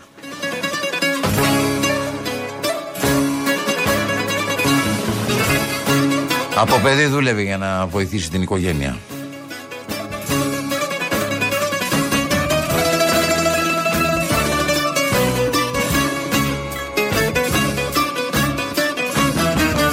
Πήρα σαν ένα χωρατό Δημήτρης Μητροπάνος. Πήρα ζωή κόψε μας Δημήτρης Κύρκος φροντίζει τον ήχο που φτάνει στα αυτάκια σας. Γιατί αλλιώς μιας και φτωχός Ούτε που θα στεκά ορθός. Όλο τα ζεις, όλο τα ζεις κι όλο λες Θανάσης Λάλλας κυρίες και κύριοι, παραπολιτικά 90,1 το πρόσωπο του τέρατος και πώς να μην του μοιάσετε. Ναι, σας διαβάζω αποσπάσματα από μια συνέντευξη που έχω κάνει μαζί με τον Μάνο Τσιλιμίδη στο Δημήτρη Μητροπάνο και είχε δημοσιευτεί στο περιοδικό ΦΑΚ τότε, Free Press περιοδικό ΦΑΚ που επανακυκλοφορεί κυρίες και κύριοι. ΦΑΚ Mag το αναζητείτε κάθε τελευταία Πέμπτη, κάθε μήνα σε όλα τα επιλεγμένα σημεία τα οποία έχουμε διαλέξει και μπορείτε να τα βρείτε στο olafak.gr που είναι η διαδικτυακή μας διεύθυνση που μπορείτε να μπείτε μέσα να διαβάζετε κάθε μέρα τα νέα σας και να μπορείτε να απολαμβάνετε και την πόλη ανάποδα γιατί εκεί πέρα μέσα δεν υπάρχουν μόνο τα ορθά υπάρχουν και τα ανάποδα. Πάμε σε διαφημίσεις και επιστρέφουμε. Πάμε να κάνουμε ένα μικρό break και συνεχίζουμε με Δημήτρη Μητροπάνο. Μέχρι τις 2 Κυρίες και κύριοι Έχουμε ακόμα 33 λεπτά. Μέχρι τις 2 και μέχρι τότε Να λοιπόν μια προσφορά επειδή το άκουσα στην στοιχηματική διαφήμιση που πριν από λίγο έπαιξε. Έχω έξι πολύτιμα δωράκια για σας για αυτές τις μέρες. Βάλε το χέρι αντίο. Πάρε μια χούφτα θάλασσα. Πάρε μια χούφτα ήλιο. Και πλύνε μου το πρόσωπο Και πλύνε μου το πρόσωπο. Everybody. Τα κίτρινα ποτέ δεν θα τα βρούμε Φτάσαμε το κρύο της γραμμής. Στα κύματα του Αιγαίου θα καθούμε Δυο κύματα που σβήσανε και τι Μεγάλη Τρίτη σήμερα 19 Απριλίου 2022 κυρίες και κύριοι εκπομπή που ακούτε το πρόσωπο του τέρατος και πώς να μην του μοιάσουμε του Θανάση Λάλα. Μέχρι τις 2 θα είναι κοντά σας εσείς κυρίες και κύριοι αν θέλετε να πραγματικά να καλύψετε τον ελεύθερο χρόνο σας με έναν πολύ ενδιαφέρον τρόπο. Έξι βιβλιαράκια για σας. Τηλεφωνείτε στο 211 10 80 880 και έξι τυχεροί θα κερδίσετε τα έξι βιβλιαράκια τα οποία θα σας προσφέρω τώρα. Αλλάζει ο άνθρωπος του Δημήτρη Καραγιάννη. Διαλυματική νηστεία ή αποφυγή νόσων του Κουρέτα. Πώς το παιδί μαθαίνει να ζητάει λαμβάνοντας υπόψη και τον άλλον, του Νίκου Σιδέρη. Θαύματα φτιαγμένα από τραύματα, του Χαράλαμπου Παπαδόπουλου. Γιώργος Νταλάρα στο καλοκαίρι κρυώνο του Θανάση Λάλα και μαζί Στέλιος Καζατζίδη του Θανάση Λάλα, Μίκης Θοδωράκης του Θανάση Λάλα. Κυρίες και κύριοι, αυτά τα έξι βιβλία τα τηλεφωνείτε και θα κληρωθούν. Έξι από εσά τυχεροί θα πάρετε από ένα από αυτά τα βιβλία. 2, 11, 10, 80, 880. Ναι, ή αν θέλετε, στείλτε και το μήνυμά σας. Ναι, το μήνυμά σας στο ηλεκτρονικό. Ε, πώς το είναι, πώς πάει, πώς πάει, πώς πάει το, το μήνυμα. Α, μάλιστα, μάλιστα, μάλιστα. Ράντι, radio, παπάκι, παραπολιτικά.gr. Έξι βιβλιαράκια για σας. Ακούτε, Δημήτρη Μητροπάνο. Φύγαμε. Ω, τι τραγούδι είναι αυτό, Θεέ μου. Ποια χαρακτηριστικά φωνής ήταν εκείνα που έκανε τον Καζατζίδη μεγάλο τραγουδιστή, ρωτάω τον Δημήτρη Μητροπάνο. Εδώ μιλάμε για την τελειότητα, φίλε Λάλα. Ο Καζατζίδη είχε μια έκταση τεράστια. Ο όγκος της φωνής του ήταν ίδιος παντού. Δεν συναντιούνται εύκολα τέτοια στοιχεία. Ακόμα και σε παγκόσμια κλίμακα δεν υπάρχουν περιπτώσεις. Δύο περιπτώσεις σαν τον Καζατζίδη. Σήμα χαράς, σημάδι πως με αγαπάς Αγαπημένη Στην αγαπημένη. Απολαύστε τραγούδι. Να έρθεις θα σε καλοδεχτώ Κι αν χάθηκε σε αγαπώ. Αγαπημένη. Στην αγαπημένη. Καλοκαίρια και χειμώνες Περιμένω να ζεις Μακριά καυτά σταγόνες Θα με κενός που να έρθεις Θα με καινε, θα με κενός που να έρθεις Γεια σου Δημήτρη από τα σύννεφα Αχ, ο Καζαζίδης γεννήθηκε για αυτή τη δουλειά Πάει και τέλειωσε Λάλα Είχε τα πάντα, πάντως θεωρώ ότι μπορούσε να κάνει πολύ πιο σημαντικά πράγματα. Βέβαια, έζησε σε μια εποχή που στην Ελλάδα υπήρχε ένα τεράστιο πρόβλημα μετανάστευσης και τραγουδούσε γι' αυτό μοναδικά καταπληκτικά. Δεν πρέπει να ξεχνάμε τι συνέβαινε τότε. Α πούμε, η γειτονιά μου ήταν έρημη γιατί όλοι οι νέοι είχαν φύγει μετανάστες. Οι γιαγιάδε μεγάλωναν τα εγγόνια. Όρκους της ζωής θα ορκιστώ από αρχής Αγαπημένη Δημήτρης Μητροπάνος. Εγώ στα μάτια σου μετρώ Τα περαντώ και το μικρό Αγαπημένη Καλοκαίρια και χειμώνες περιμένω να μ' Άρε τραγουδάρα. Σταγόνες θα με κενώ Δημητράρα μεγάλη ψυχή φοβερή. Θα Με κενός που να έρθεις. Καλοκαίρια. Έμενε σε ένα υπέροχο σπίτι τελευταία χρόνια στη Φιλοθέη. Εκεί το συνάντησα και άρχισαμε να μιλάμε. Και του λέω ρε, Γιώργο, ρε Δημητράκο, πού μένεις, πού μένεις, εδώ πέρα, πού είναι, το, πού, πού είναι η γωνιά σου που είναι και με παίρνει και με πηγαίνει παιδιά στις σκάλες εκεί που κάνει η μία σκάλα γυρίζει με την άλλη είχε ένα άνοιγμα και μια καρεκλίτσα και ένα παράθυρο. Εδώ μου αρέσει λέει, να κάθομαι τεράστιο σπίτι κάθονταν στη γωνιά στη σκάλα. Δημήτρης Μητροπάνος κυρίες και κύριοι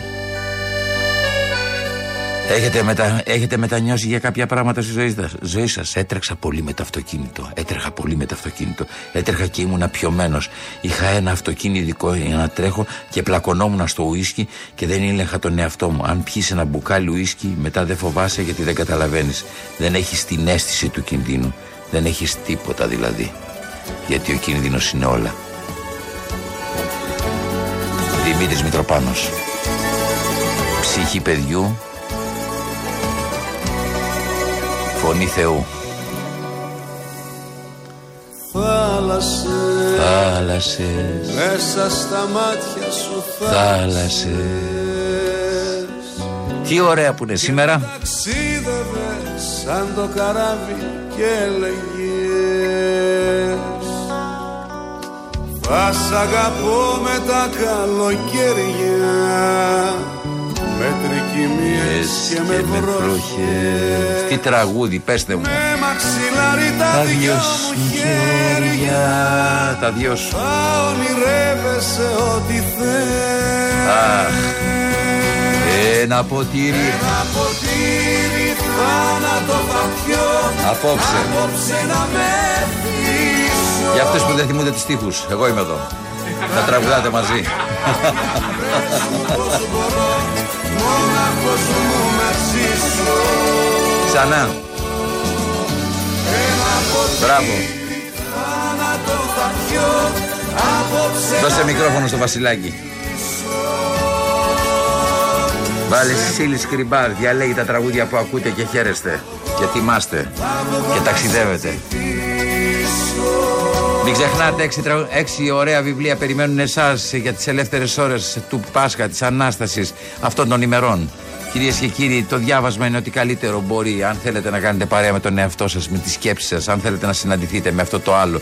Τι αλλάζει ο άνθρωπο, αλλάζει ο άνθρωπος; Του Δημήτρη Καραγιάννη, του ψυχίατρου. Διαλυματική νηστεία, αν θέλετε να δυνατήσετε με έναν υγιή τρόπο. Πώς το παιδί μαθαίνει να ζητάει λαμβάνοντας υπόψη και τον άλλον; Του Σιδέρη, θαύματα φτιαγμένα από τραύματα του Χαράλαβου Παπαδόπουλου. Γιώργος Νταλάρα, το καλοκαίρι κρυώνω. Του Θανασιλάλα, Στέλιος Καζατζίδη, του Θανασιλάλα, Άγριο Θηρίο, Μίκη Στοδωράκης, του Θανασιλάλα. Ανακαινίζουμε κυρίες και κύριοι εδώ πέρα την ψυχή σας. πιάζεις Σαν αμαρτία Yeah. και σαν γιορτή Μάθε στα μάτια μου να διαβάζεις Ό,τι με λόγια δεν σου έχω πει.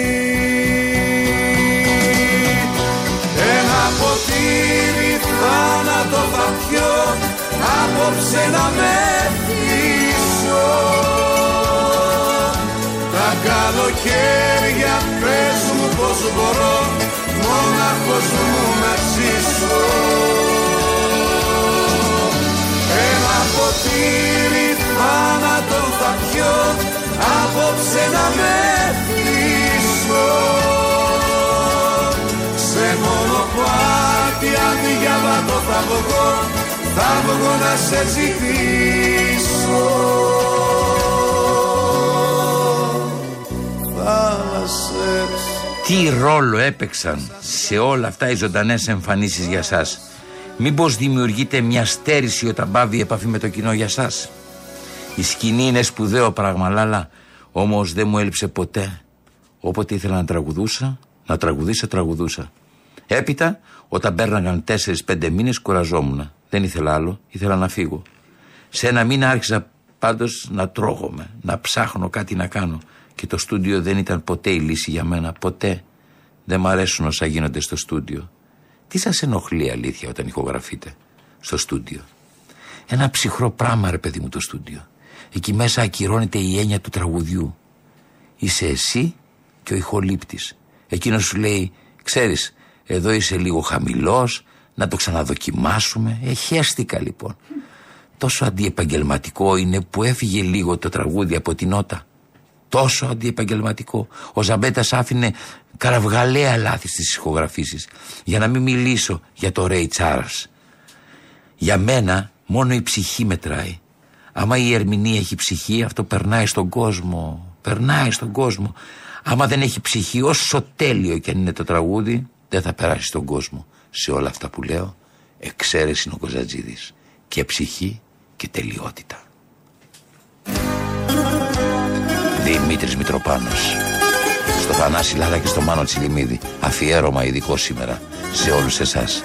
Τηλεφωνείτε και διεκδικείτε Έξι βιβλιαράκια. 2, 11, 10, 80, 8, 8, 0 2, 11, 10, 80, 8, 8, 0 εδώ Μια στάση εκεί. Να βγω στο δρόμο να χορέψω ένα ζεμπέκικο. Χόρεψε.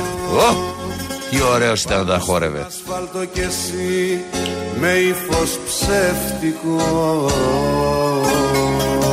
Radio παπάκι παραπολιτικά.gr Αν θέλετε να διεκδικήσετε Ζεις, Τάχα πως με λογαριάζει Τραγουδούσε όπου τραγουδούσε κυρίες και κύριοι και ξαφνικά του την έδινε και άρχισε και χόρευε μόνος του πάνω στη σκηνή. Άρα τη ζεμπεκιά. Με λογαριάζει Δημήτρης Μετροπάνος, η ψυχή μας. Θα κάνω στάση στη διπλή γραμμή του δρόμου. Πόσο κοστίζει μια παράβαση του νόμου. Να σταματήσω θέλω την κυκλοφορία. Κυκλοφορία. Για να φωνάξω ότι πρόδωσες την πιο όμορφη ιστορία Πάνω στη σκηνή κάνετε το προσωπικό σας γλέντι. Πάνω στη σκηνή είμαι εγώ και η μουσική. Χέστα τα φώτα, χέστα το τεχνικό εξοπλισμό. Αν εμείς τα βρούμε, είναι όλα μια χαρά. Υπάρχει βέβαια και το κοινό. Έχει και αυτό τη σημασία του. Αλλά θεωρώ ότι το σημαντικότεροι είμαστε εμείς. Όταν εμείς είμαστε εντάξει, ο κόσμος το καταλαβαίνει, το εισπράττει. Όταν ο κόσμος είναι κρυόκολος, εμείς φταίμε. Κάπου κάνουμε λάθος εμείς. Μην τα ρίχνουμε στον κόσμο. Με δεις σε δυο ξεσπάσματα Δημήτρης Μητροπάνος. Να ξεχαστούνε τη ζωή μας τα χαλάσματα Παραπολιτικά 90,1. Πάρτε ανάσα τα κακά που συμβαίνουν γύρω. Αντικρίζεις Τάχα πως με υποστηρίζεις Να μ' αντικρίζεις Τελικά σε ποιον ανήκει ένα τραγούδι, στο συνθέτη, στο στιχουργό, στον ερμηνευτή; Η γραμμή του δρόμου Πόσο κοστίζει μια παράβαση του νόμου Ο καθένας και ο συνθέτης και ο στιχουργός και ο ερμηνευτής έχουν το μερίδιό τους. Η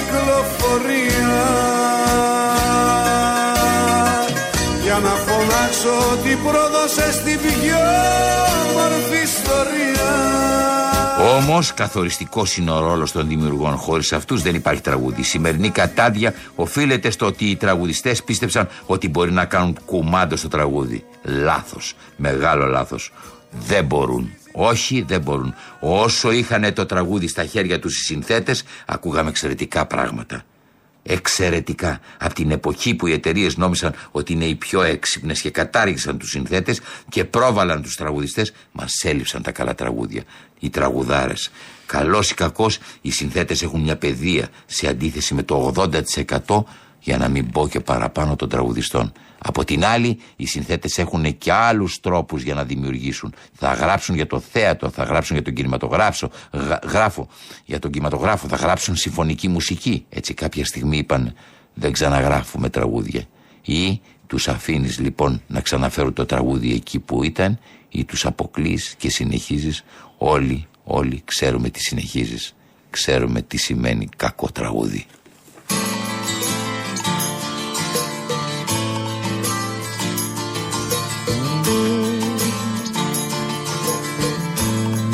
Δημήτρης Μητροπάνος. Μπορεί Ε, να πέφτουνε τα φύλλα μου στο χώμα. Μπορεί να έφτασε η ψυχή μου μες στο στόμα. Όμως εγώ δεν έχω πει αντίο ακόμα. Άκου, ακόμα ζω. Μπορεί να κάνει παγωνιά να νιώθω κρυό Να είναι για μένα στο λιμάνι αυτό το πλοίο Όμως δεν έχω πει ακόμα το αντίο. Άκου. ακόμα ζω. Είμαι φωτιά και ραυνός κι αστραπή Η καταιγίδα που φέρνει βροχή. Σε όλους αυτούς που πιστεύουν στις φλογισμένες καρδιές. Στη σιωπή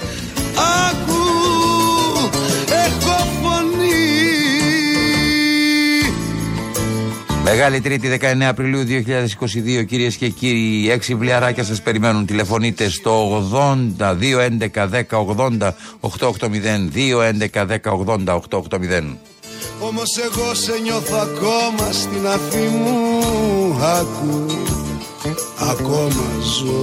Εκδόσεις Αρμός. Αλλάζει ο άνθρωπος του Δημήτρη Καραγιάννη. Απ' την καρδιά μου να με γυρεύει να φωνάζει το όνομά μου. Διαλυματική νηστεία και αποφυγή νόσων του Κουρέτα. Λιώσω τα όνειρά μου άκου ακόμα ζω. Πώς το παιδί μαθαίνει να ζητάει λαμβάνοντας υπόψη και τον άλλον. Στραπή Του σιδέρι καταιγίδα που φέρνει βροχή.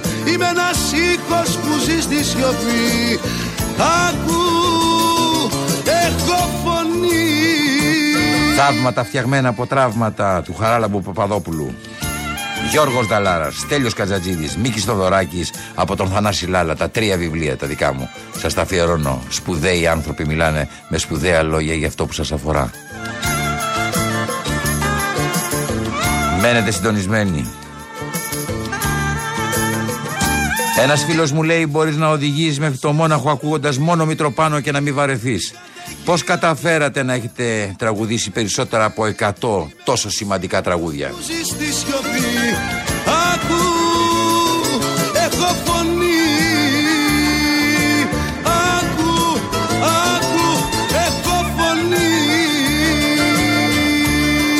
Μητροπάνος, η τύχη παίζει πολύ μεγάλο ρόλο σε αυτή την ιστορία. Βέβαια, χρειάζεται ψάξιμο, χρειάζεται και κάποια αισθητική. Υπάρχει ένας σκοπός που βάζεις. Α πούμε, για μια πενταετία δεν τα πήγαινα καλά και μου έφεραν τραγούδια που ήξερα ότι θα γίνουν σουξέ, αλλά δεν τα είπα. Δεν με αφορούσαν. Απάντησα, όχι, όχι. Όχι, εγώ δεν μπαίνω σε αυτή τη διαδικασία. Αν δηλαδή η καριέρα μου πήγαινε καλά, θα έλεγα τέτοια τραγούδια. Όχι. Ήταν πολυτιμότερο λοιπόν να κάνω υπομονή για όσο καιρό δεν με ήθελε η δουλειά παρά να αρχίσω τις εκπτώσεις. Έτσι αποδεικνύεται το δίκαιο. Μόνο δηλαδή άμα παλέψεις κάποια πράγματα και δεν ενδώσεις στους πειρασμούς.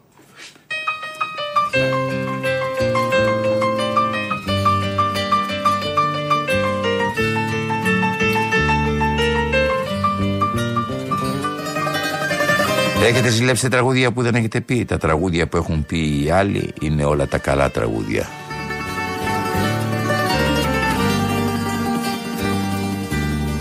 Σ' αυτούς τους άδικους καιρούς Γι' αυτό μου αρέσει να δουλεύω με τον Βασίλη.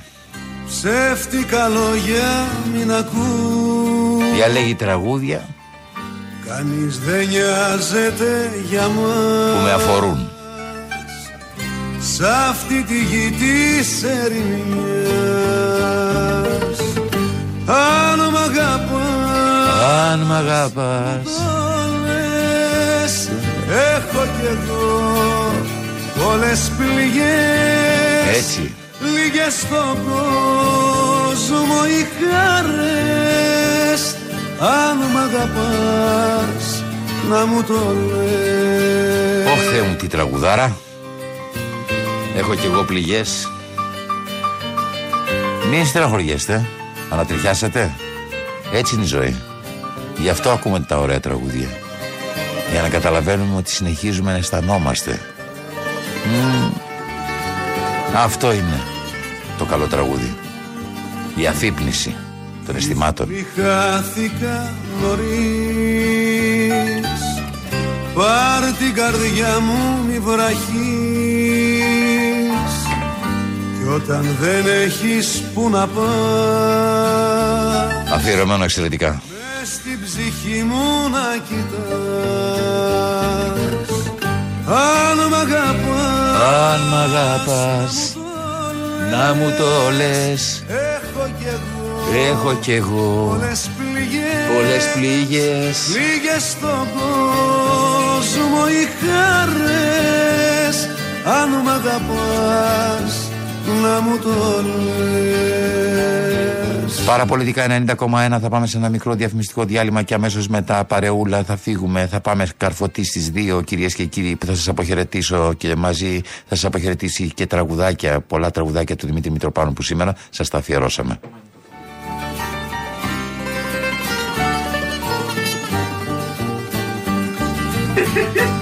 Δύο 11 10 80 880 μου το λες Τηλεφωνήστε και διεκδικήστε 6 βιβλιαράκια σήμερα για τον ελεύθερο χρόνο σας. Από τις εκδόσεις Αρμός. Και στον κόσμο οι χαρές Αν μ' αγαπάς να μου το λες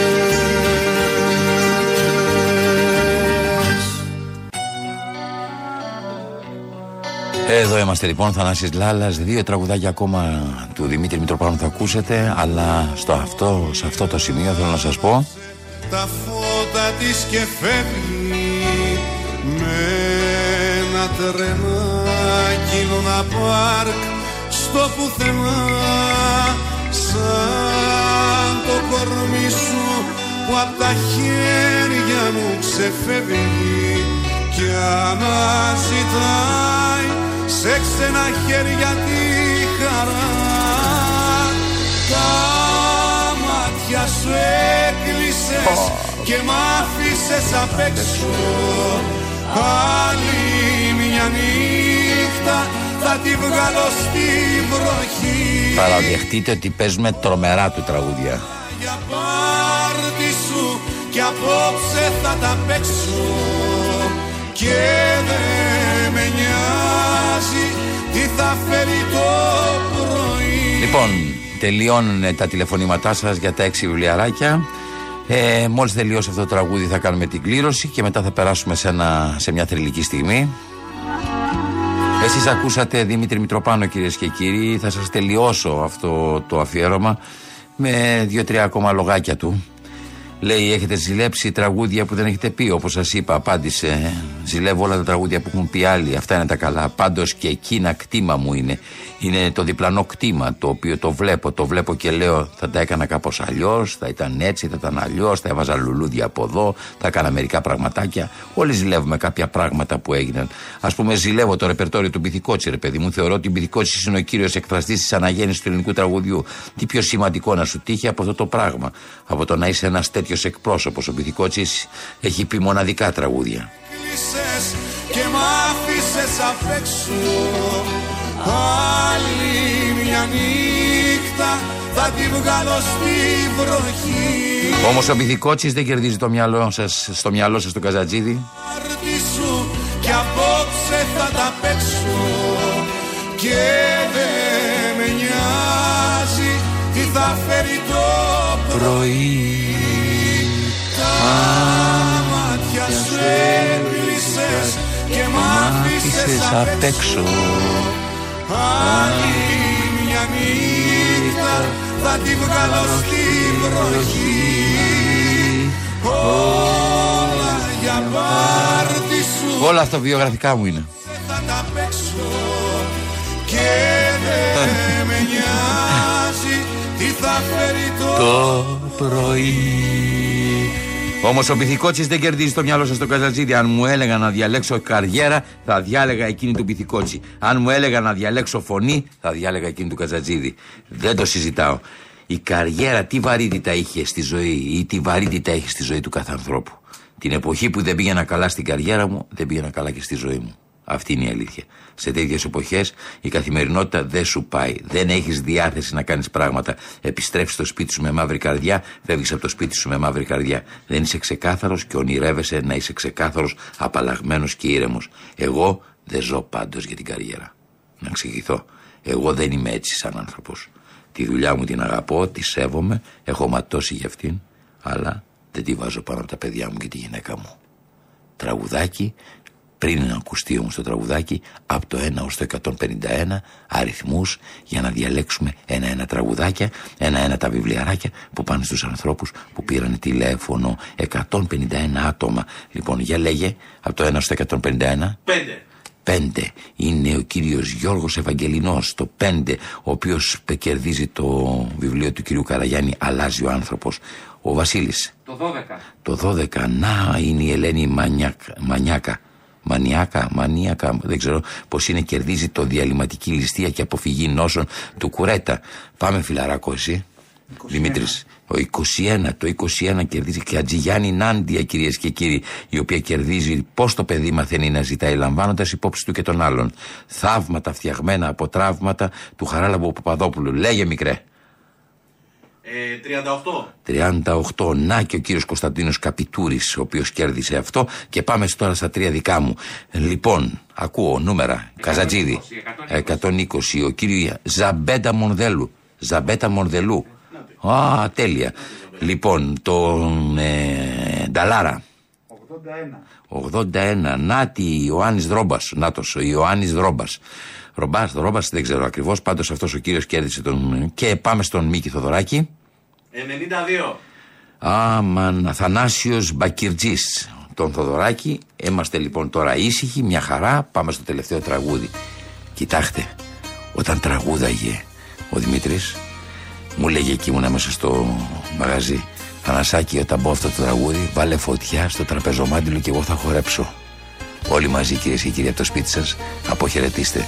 Δημήτρη Μητροπάνο, περάσαμε ωραία, ήταν μεγάλη Τρίτη και εμείς θα είμαστε πάλι αύριο εδώ κοντά σας, μεγαλοβδομαδιάτικα, με δύο ώρες εκπομπές.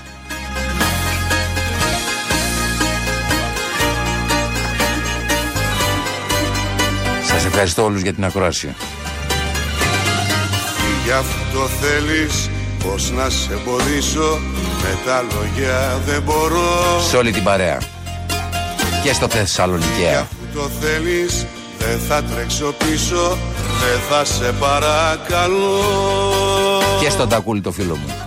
Φύγε και θα μείνω στα δυο μαξιλάρι Να μετράω Και στην Έφη. το κενό Και στη Χριστίνα και στο Μανώλη.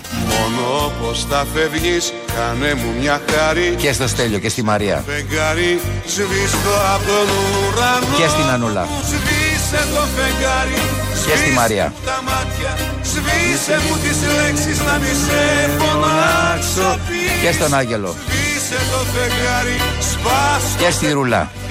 Να μην δω που φεύγεις να Έτσι. Σαν αγαπήσω Σβήσε το φεγγάρι. Σβήσε μου τα μάτια Σβήσε Σβήσε μου τις λέξεις να μη σε φωνάξω πίσω Σβήσε το φεγγάρι Σπάστο σε κομμάτια Και στον αδελφό μου. Εδώ που φεύγεις να μη σε ξανά Και στον Νικολάκη το Μωραήτη που έγραψε τους στίχους και στον Κορκολί που έγραψε αυτή την υπέροχη μουσική κυρίες και κύριοι. Άρε Νικολάκη, φιλαράκι.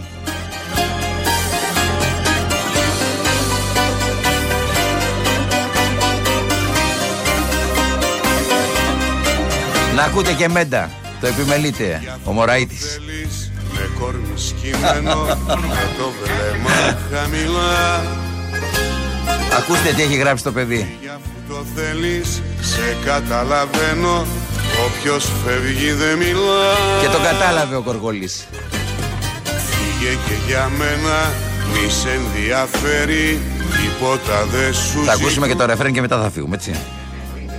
Ειδήσεις μετά, κυρίες και κύριοι. Πώς θα φεύγεις, άπλωσε το χέρι Σβήσε αυτό το αστέρι Σβήστο από τον ουρανό μου Σβήσε το φεγγάρι Σβήσε μου τα μάτια Σβήσε μου τις λέξεις να μη σε Α, αυτό είναι. φωνάξω πίσω. Πάμε, ρε, παιδιά. Σβήσε το φεγγάρι Πάμε, ρε, παιδιά. Σπάστο σε κομμάτια Να μην Πάμε το πάλι, φεύγεις, βρε, στη να μη μοναξιά. σε ξαναγαπήσω. Θανάση Γάλα, σας χαιρετώ. Καλό μεσημέρι.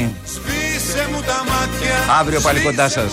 12 η ώρα. να μη σε φωνάξω πίσω Σβήσε το φεγγάρι, σπάστο σε κομμάτια Περάσατε καλά; Να μην δω που φεύγεις, να μη σε ξαναγαπήσω Σβήσε το φεγγάρι Επέρασαμε όμορφα, όμορφα, όμορφα.